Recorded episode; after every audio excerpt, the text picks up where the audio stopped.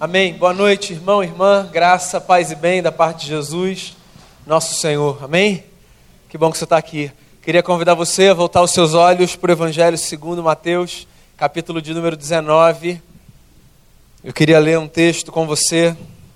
Acho que é uma passagem que você conhece. Uma história que é narrada por Mateus, por Marcos e por Lucas. Capítulo 19 do Evangelho segundo Mateus do verso 16 ao verso 22, a gente encontra a seguinte história. E eis que alguém, aproximando-se, lhe perguntou: Mestre, que farei eu de bom para alcançar a vida eterna? Respondeu-lhe Jesus: Por que me perguntas acerca do que é bom? Bom só existe um. Se queres, porém, entrar na vida, guarda os mandamentos. E ele lhe perguntou quais. Respondeu Jesus: Não matarás, não adulterarás, não furtarás, não dirás falso testemunho. Honra teu pai e tua mãe e amarás o teu próximo como a ti mesmo. Replicou-lhe o jovem: Tudo isso tenho observado, que me falta ainda. Disse-lhe Jesus: Se queres ser perfeito, vai, vende os teus bens, dá aos pobres e terás um tesouro no céu. Depois vem e segue-me. Tendo, porém, o jovem ouvido esta palavra, retirou-se triste por ser dono de muitas propriedades. Pai, fala ao nosso coração através do texto. A gente acabou de ouvir uma canção que que faz a gente aquietar a nossa alma, que nos lembra de que a nossa alma pode estar em descanso sobretudo nesse momento do anúncio da tua palavra, que o nosso coração esteja no mesmo compasso que o teu e que a gente receba de ti palavra do céu para a nossa vida, que seja para alimentar a nossa alma, que seja para tirar dos nossos ombros um cansaço que a gente não precisa carregar, que seja para que a nossa semana nova que começa hoje seja bendita e leve Abençoe todo mundo aqui nesse momento, cada um que ouve. Abençoe a minha vida, eu que falo, que seja a minha boca instrumento da tua voz para falar o nosso coração. E que a gente receba de ti, então, o alimento para esse momento, em nome de Jesus. Amém. É possível que você já tenha se deparado com alguém perguntando a você o seguinte: por que, que eu preciso ser salvo? Ou do que eu preciso ser salvo? Se eu sou uma pessoa bacana, pago os meus impostos, honro os meus compromissos, cuido da minha família, sou um bom patrão ou um bom empregado, procuro ser um bom cidadão, por que, que vocês, cristãos, vivem falando para a gente que a gente precisa ser salvo. Do que, que a gente precisa ser salvo? Há poucos anos faleceu um teólogo norte-americano reformado chamado R.C. Sproul. Ele vivia na Flórida. Dentre os muitos livros que ele escreveu, uma pequena obra chamada Salvos de Quê?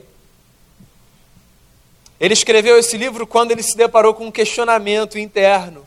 Quando jovem, ele fazia parte daquelas cruzadas evangelísticas da sua igreja, que era treinada e preparada para ir às ruas das cidades, abordar as pessoas e fazer a elas uma pergunta: Você quer ser salvo?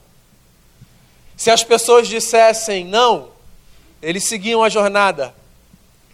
Se as pessoas dissessem sim, eles então pediam que as pessoas repetissem uma oração que confirmava então a salvação.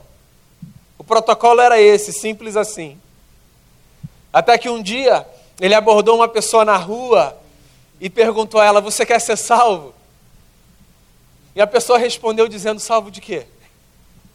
E ele não sabia o que dizer. Do que, que a gente precisa ser salvo? Por que, que a gente precisa ser salvo?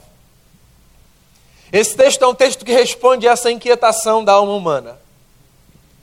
Um jovem se aproxima de Jesus numa conversa muito respeitosa e protocolar, com uma pergunta legítima: Mestre, o que de bom eu preciso fazer para herdar a vida eterna?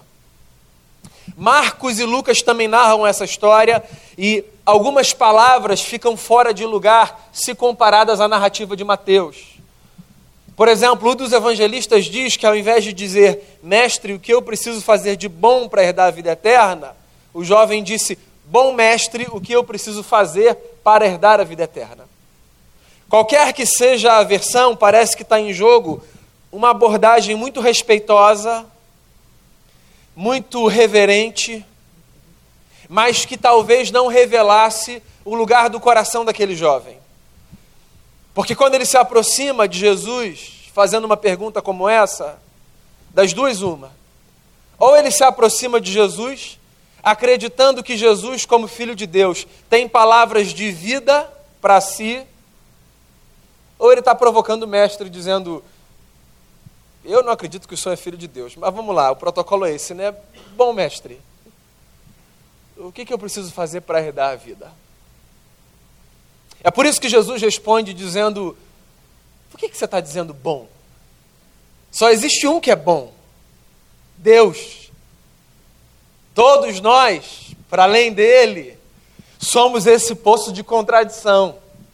Somos esse misto de bondade e de maldade, de virtude e de defeito. Mas a pergunta estava posta sobre a mesa: o que é que eu preciso fazer de bom para herdar a vida eterna? Vida eterna. O que, que vem à sua mente quando você ouve essa expressão? É possível que você, como um cristão evangélico do século 21, ao ouvir a expressão vida eterna, pense em vida depois da morte. Como se o jovem estivesse perguntando o seguinte para Jesus: Mestre, o que, que eu preciso fazer para ir para o céu? Um judeu não pensava assim. Um judeu do primeiro século, quando desejava saber sobre vida eterna, não tinha na sua mente a ideia de uma vida depois da morte.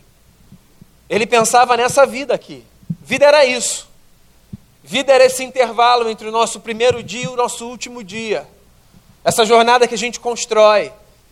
Às vezes a gente pensa tanto no porvir, no depois, no futuro, que a gente se esquece que Deus deu esse tempo para a gente construir uma história bela, cheia de sentido, cheia de significado.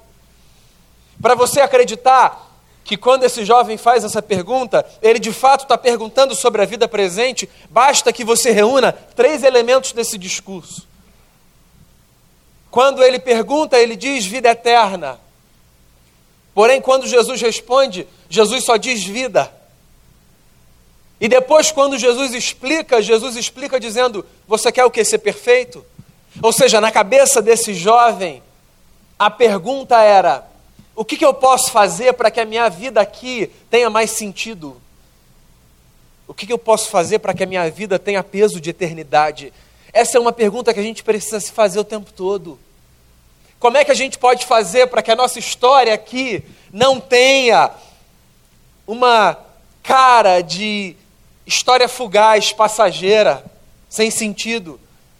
Como é que a gente pode fazer para que os nossos dias sejam contados? para que a nossa jornada seja vista como uma jornada que vale a pena? Como é que a gente pode fazer para que, mesmo que a gente tenha a consciência de que a nossa vida é um intervalo muito curto aqui nesse mundo, a gente possa viver os nossos dias como se não tivesse havido começo nem fim? O que, que eu preciso fazer para minha vida fazer sentido? Esse homem é um judeu. Jesus é um judeu. Logo, nada faria mais sentido do que os dois conversarem tendo como base a lei de Moisés. Sabe o que é interessante? Jesus sabia, sendo ele filho de Deus, que nenhum homem e nenhuma mulher jamais seriam capazes de cumprir toda a lei de Moisés. Mas Jesus era do tipo que deixava as pessoas perceberem por conta própria. Ou seja, o que você quer é que a sua vida faça sentido? Ok, então vamos para a lei. Porque na lei Moisés diz que a vida faz sentido quando a gente cumpre os mandamentos. Olha só, Jesus está apontando um caminho para a nossa vida ter peso de eternidade. E o que o Mestre está dizendo é que a nossa vida vai ter peso de eternidade quando a gente conseguir fazer valer os mandamentos de Deus na nossa história. Quando a gente alinhar o nosso coração e a nossa mente com aquilo que é lei divina. Quando a gente conseguir fazer com que os valores do eterno sejam norteadores para a nossa caminhada. Jesus não olha para o cara e diz assim: desiste, você não consegue, meu filho. Jesus aponta o caminho e diz: vá para a lei. O que, que a lei diz? Jesus chama esse homem para o decálogo de Moisés e diz: o que é está escrito lá? Daí Jesus elenca alguns dos mandamentos, não todos. Ele diz: não matarás, não adulterarás, não roubarás, honra o teu pai e tua mãe. A resposta desse homem é impressionante. Eu tenho feito todas essas coisas.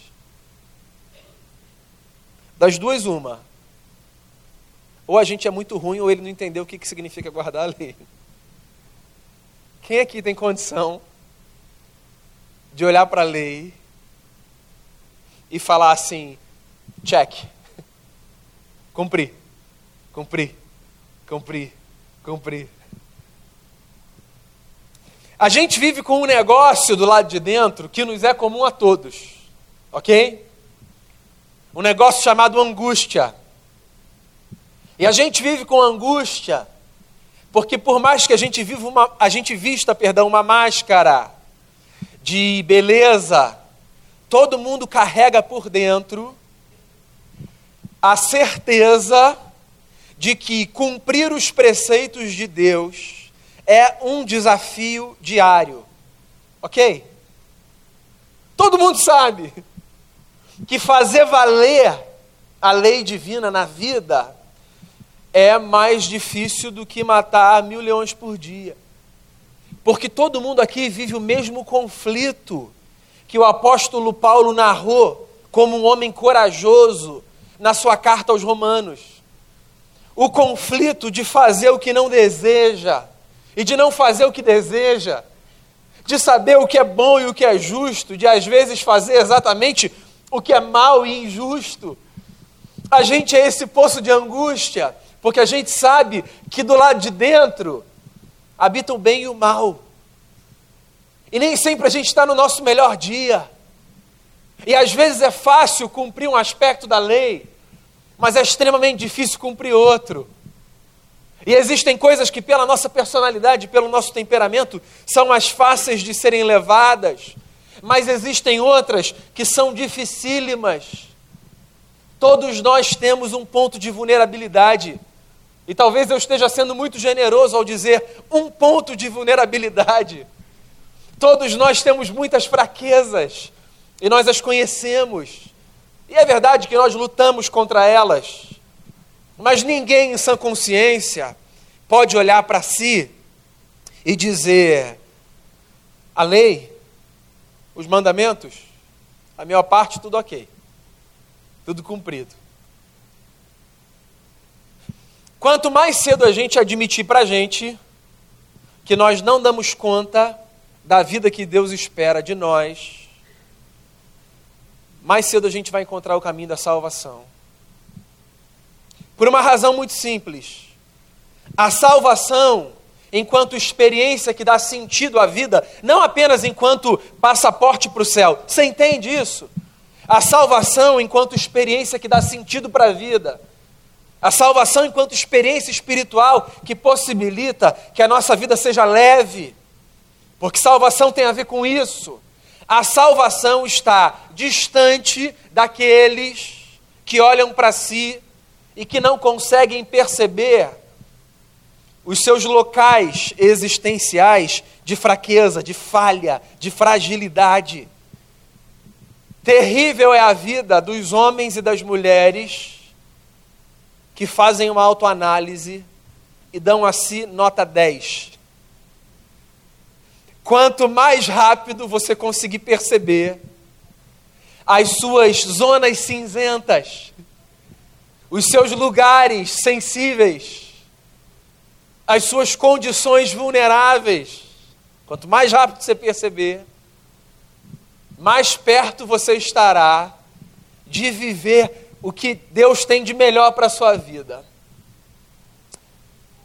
A Bíblia fala uma coisa muito interessante sobre a condição humana.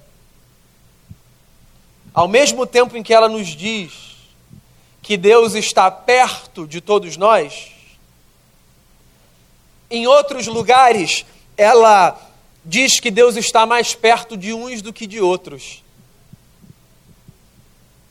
E sempre que a Bíblia faz essa diferença de proximidade divina de uns em relação a outros, o critério que separa essa proximidade divina, isso é muito simbólico, isso é muito metafórico, não é nenhum outro que não seja o coração humilde em contraposição ao coração soberbo. Deus está, a Bíblia diz, perto daquele que tem o coração quebrantado. Deus está perto daquele que reconhece as suas falhas. Deus está distante do soberbo. Deus está distante do orgulhoso. Por uma razão que Jesus, numa de suas falas, expõe de maneira muito magistral. Deus é um gentleman. E o orgulhoso vive uma vida trazendo para si a pseudo-verdade de que ele não precisa de mais nada a não ser a si mesmo. E se esse camarada quer enxergar a história como se ele não precisasse de mais nada, que não seja ele mesmo, então ele vai viver assim. E essa história vai ser infeliz, e essa história vai ser uma desgraça, e essa história vai ser vazia, oca. Porque a verdade é que todos nós precisamos ser preenchidos por alguma coisa que, por mais que caiba dentro de nós, na verdade está fora, até que nós abramos a porta do nosso coração, dizendo a essa coisa divina: entre, faça morada em mim. Jesus escreve uma carta que está lá no Apocalipse de João.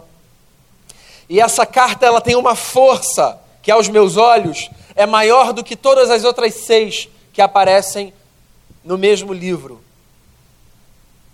Numa de suas cartas, Jesus olha para uma igreja e diz assim: Se vocês abrirem a porta, eu entro. Olha que loucura, uma igreja pode trancar Jesus do lado de fora. Se ela tiver a sensação de que tudo que ela tem em si mesma basta para a vida ser bacana. E Jesus está lá do lado de fora dizendo: Estou esperando se abrir. Porque a Bíblia descreve Deus como esse ser que, por mais que pudesse forçar alguma coisa na história, age de maneira doce, de maneira gentil, de tal forma que é possível que um homem viva como um louco e que uma mulher viva como uma louca.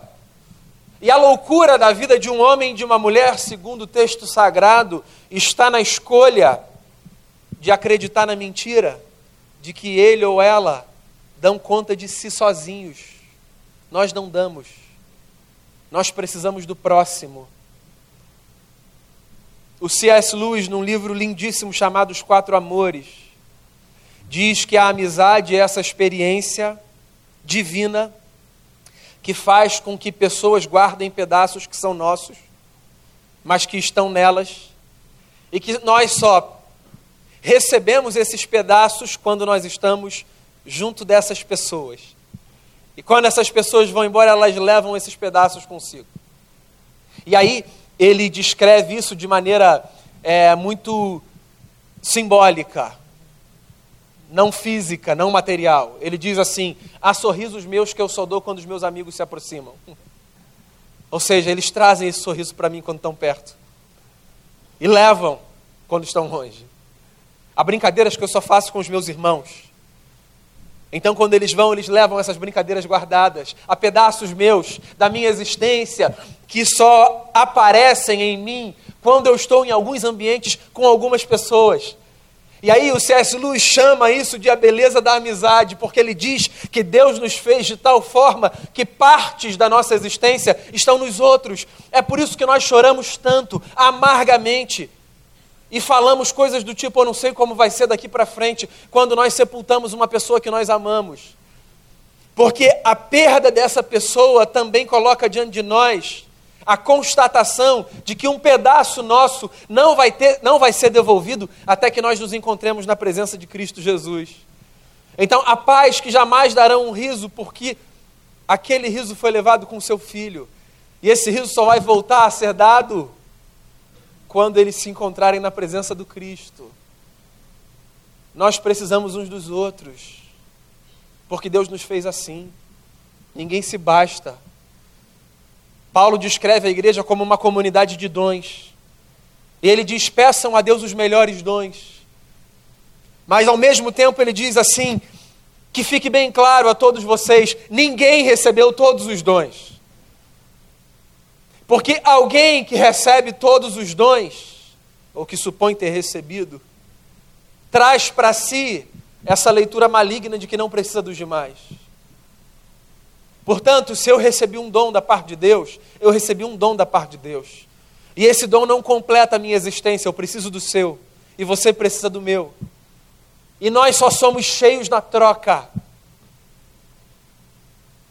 E se a gente precisa um do outro, que dirá de Deus? Primeiro, porque Deus está no outro, não só na gente. Simples assim.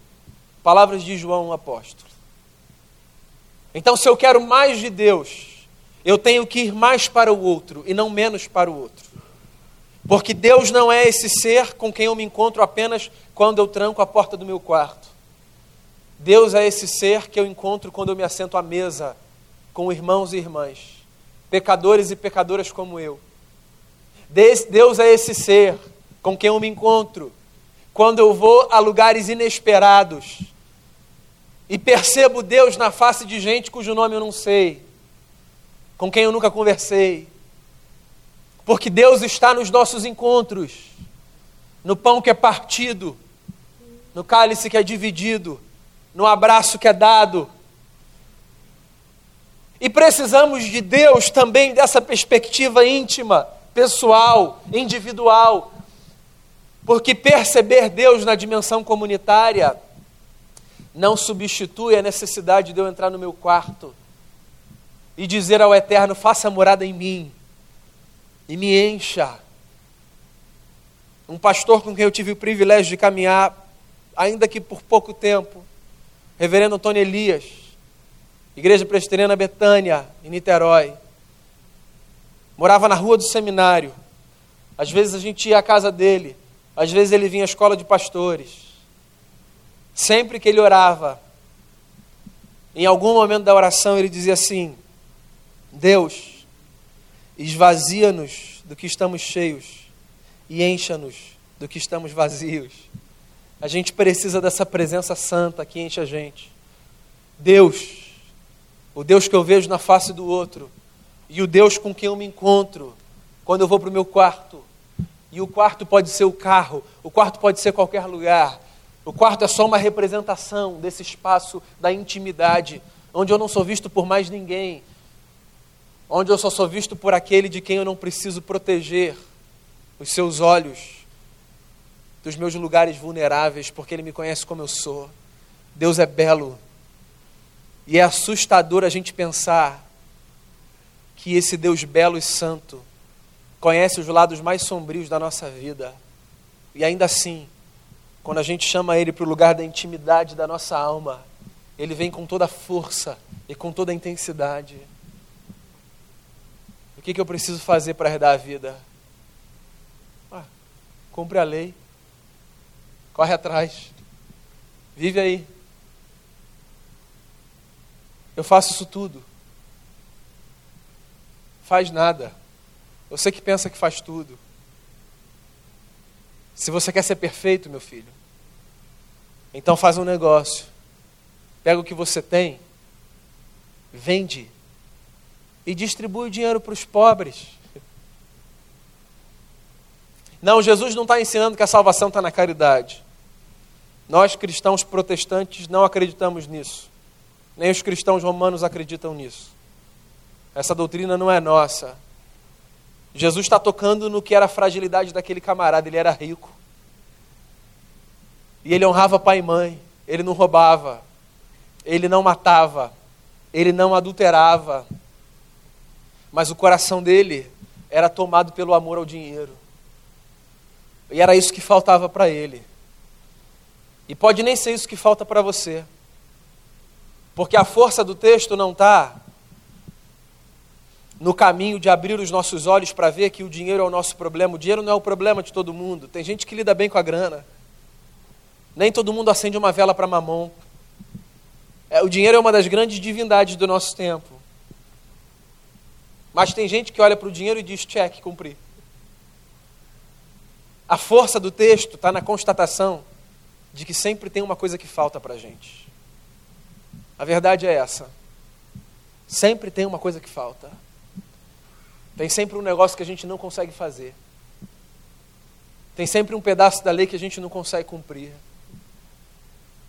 Tem sempre uma demanda da alma que é difícil da gente dar conta. Tem sempre uma exigência divina para a qual a gente fecha os olhos e diz: Senhor, pedir isso é pedir demais. Olha para esse tanto aqui que eu estou fazendo. Não dá para colocar na balança? Não dá para colocar na balança. Porque a Bíblia que a gente segue diz que quando a gente quebra a lei no mandamento, a gente joga a lei inteira no chão. De tal forma que desgraçada é a vida do homem e da mulher que tentam trilhar sua jornada, chegando no final dela, podendo levantar a bandeira da justiça própria. Quem aqui conhece alguém que pode dizer até aqui? Dei conta de tudo. Mentira. A gente não dá conta de tudo. E se a gente não dá conta de tudo, a gente não dá conta de nada. E é por isso que Jesus de Nazaré aparece como aquele que traz alívio para a alma cansada. Porque tentar dar conta de tudo é muito enfadonho, traz peso. Tentar ser o cara bonito que faz tudo certo o tempo todo, só para ter a nota 10 no final do dia, vai me fazer ou ser um mentiroso, e aí eu já quebrei alguma coisa. Ou perceber que eu nadei, nadei e morri na praia. Vida eterna. Sabe o que é isso? Guarda no bolso a ideia da vida no céu. Joga fora não, guarda no bolso. Vida eterna.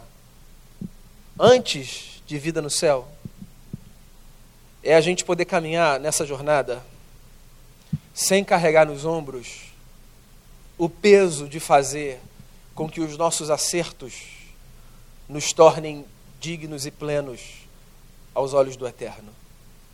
Vida eterna é a gente poder viver querendo acertar, fazendo o nosso melhor, trabalhando para que os nossos dias todos contem como bons dias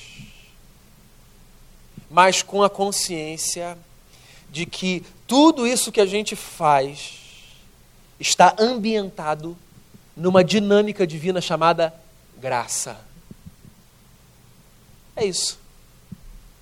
Eu poder viver dizendo: eu preciso viver o meu melhor, porque Deus não vai fazer por mim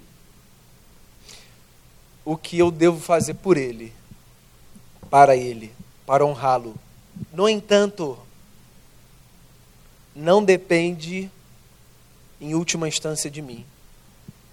Depende da graça. Da graça. É isso aí. Louco, né? Você vai sair por aí dizendo: achamos uma igreja que a gente não precisa levar tudo muito a sério. Achamos uma igreja que a gente não precisa se esforçar. Não tem a ver com isso.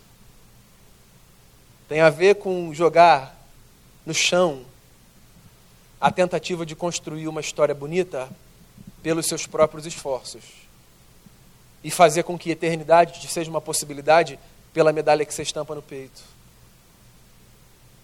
Porque a gente não obedece tudo, Jesus obedeceu tudo. Porque a gente não dá conta de tudo, Jesus deu conta de tudo. Porque a gente falha, Jesus não falhou. Não para que a gente pudesse falhar, mas para que a humanidade não ficasse por completo perdida. Porque agora, por causa de Jesus, não tem a ver com a gente poder ir para um lugar, tem a ver com a consciência de que a gente pode recomeçar a partir de uma outra perspectiva de humanidade. Jesus é chamado por Paulo, o apóstolo, de o segundo Adão. Adão é humanidade. Jesus é a segunda versão da humanidade. Em Jesus a gente pode viver a humanidade de um jeito diferente, sem performar para que Deus nos acolha, para que a gente tenha a vida eterna, para que a gente viva uma vida perfeita, porque para a gente vida perfeita não tem a ver com acertar o tempo todo, para a gente vida perfeita tem a ver com se deparar o tempo todo com a realidade da graça. E quando a gente acerta, a gente se depara com a realidade da graça. E quando a gente erra, a gente se depara com a realidade da graça, porque a beleza da nossa vida está no fato de que nós sempre cairemos nas garras da graça, sempre. De tal forma que ninguém mais precisa morrer de angústia, ninguém mais precisa morrer carregando dentro de si o peso e a frustração de não ter conseguido dar conta da sua própria história, porque nós não fomos mais chamados para dar conta da nossa própria história. Jesus deu conta da nossa história. E agora a gente vive o nosso melhor. E a gente vive o nosso melhor em gratidão a Jesus. E quando a gente acerta, a gente fala obrigado, Jesus. E quando a gente erra, a gente fala obrigado, Jesus, porque esse erro não me exterminou. Porque agora a nossa vida não é medida mais pelo erro e pelo acerto. Agora a nossa medida, a nossa vida é medida por esse ambiente da graça que nos possibilita viver sem a angústia do peso que a morte traz para dentro da gente. Vida eterna. Vida bonita. Vida do tipo que não se perde. Vida cheio, cheia de peso e de leveza. Vida como só Jesus pode nos oferecer.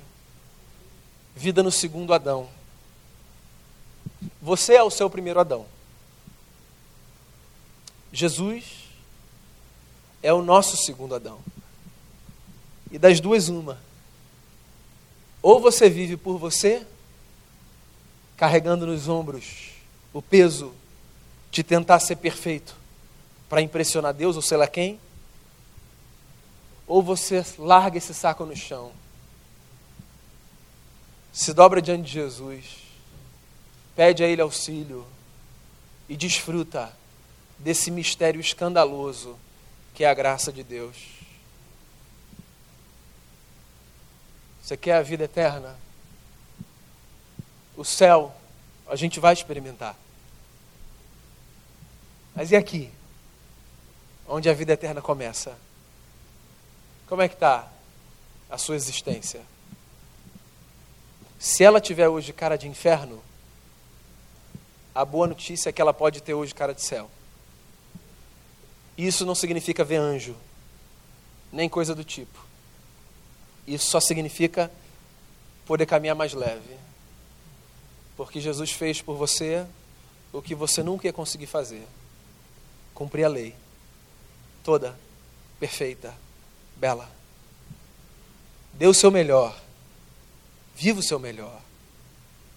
Não barateie a graça. Dietrich Bonhoeffer, um teólogo alemão do século passado, desenvolveu um conceito chamado graça barata. Graça barata para o Bonhoeffer é essa experiência da gente desmerecer o sacrifício de Cristo. Porque nos chega de graça, mas custou a Deus a vida do seu filho. Um preço foi pago. Fuja dessa trágica jornada de dar conta de si. E desfrute da graça. Desfrute. Mergulhe na graça. Como quem mergulha num oceano lindo. Seja banhado por ela. É disso que a gente precisa. O nome desse negócio é vida eterna. Vamos fazer uma oração? Obrigado, Jesus, por salvar a gente. Obrigado por ser o nosso Salvador. Salvar a gente da desgraça de uma vida que a gente tem que construir por conta própria, alguma coisa, para que Deus nos olhe. Uma vida em que a gente precisa de justiça própria Obrigado por nos salvar dessa tentativa vã de sermos gestores da nossa existência. Somos péssimos nisso. Existem áreas que são muito sensíveis na nossa vida, cada um tem a sua. As palavras do Senhor para os jovens são as palavras do Senhor para cada um de nós. Pelo menos uma coisa nos falta. Na verdade, tanto nos falta. E é por isso que a gente se prostra diante de Ti por isso que a gente diz: salve-nos, ó Cristo. É por isso que a gente descansa à sombra da cruz e é por isso que a gente se cala diante do poder da ressurreição. Porque um homem nessa terra cumpriu, obedeceu. Um homem, um homem trouxe vida não apenas para si, mas para todos nós. Que a gente experimente salvação nessa noite a gente mergulhe nesse oceano da graça, que a nossa vida seja mais leve, que o pecado não seja banalizado por causa disso, pelo contrário, que em gratidão a gente viva a melhor vida que a gente puder viver, a mais bonita que a gente puder viver, mas que isso seja a consequência, que isso seja a gratidão. Abençoe cada um aqui, abençoe o nosso coração e que a gente tenha sempre esse testemunho para dar Jesus nos salvou. E Jesus já nos deu a vida eterna. Que não é apenas um negócio que a gente vai desfrutar, é uma qualidade que já está à nossa disposição. Que a gente coma e beba desse mistério. Em nome de Jesus. Amém.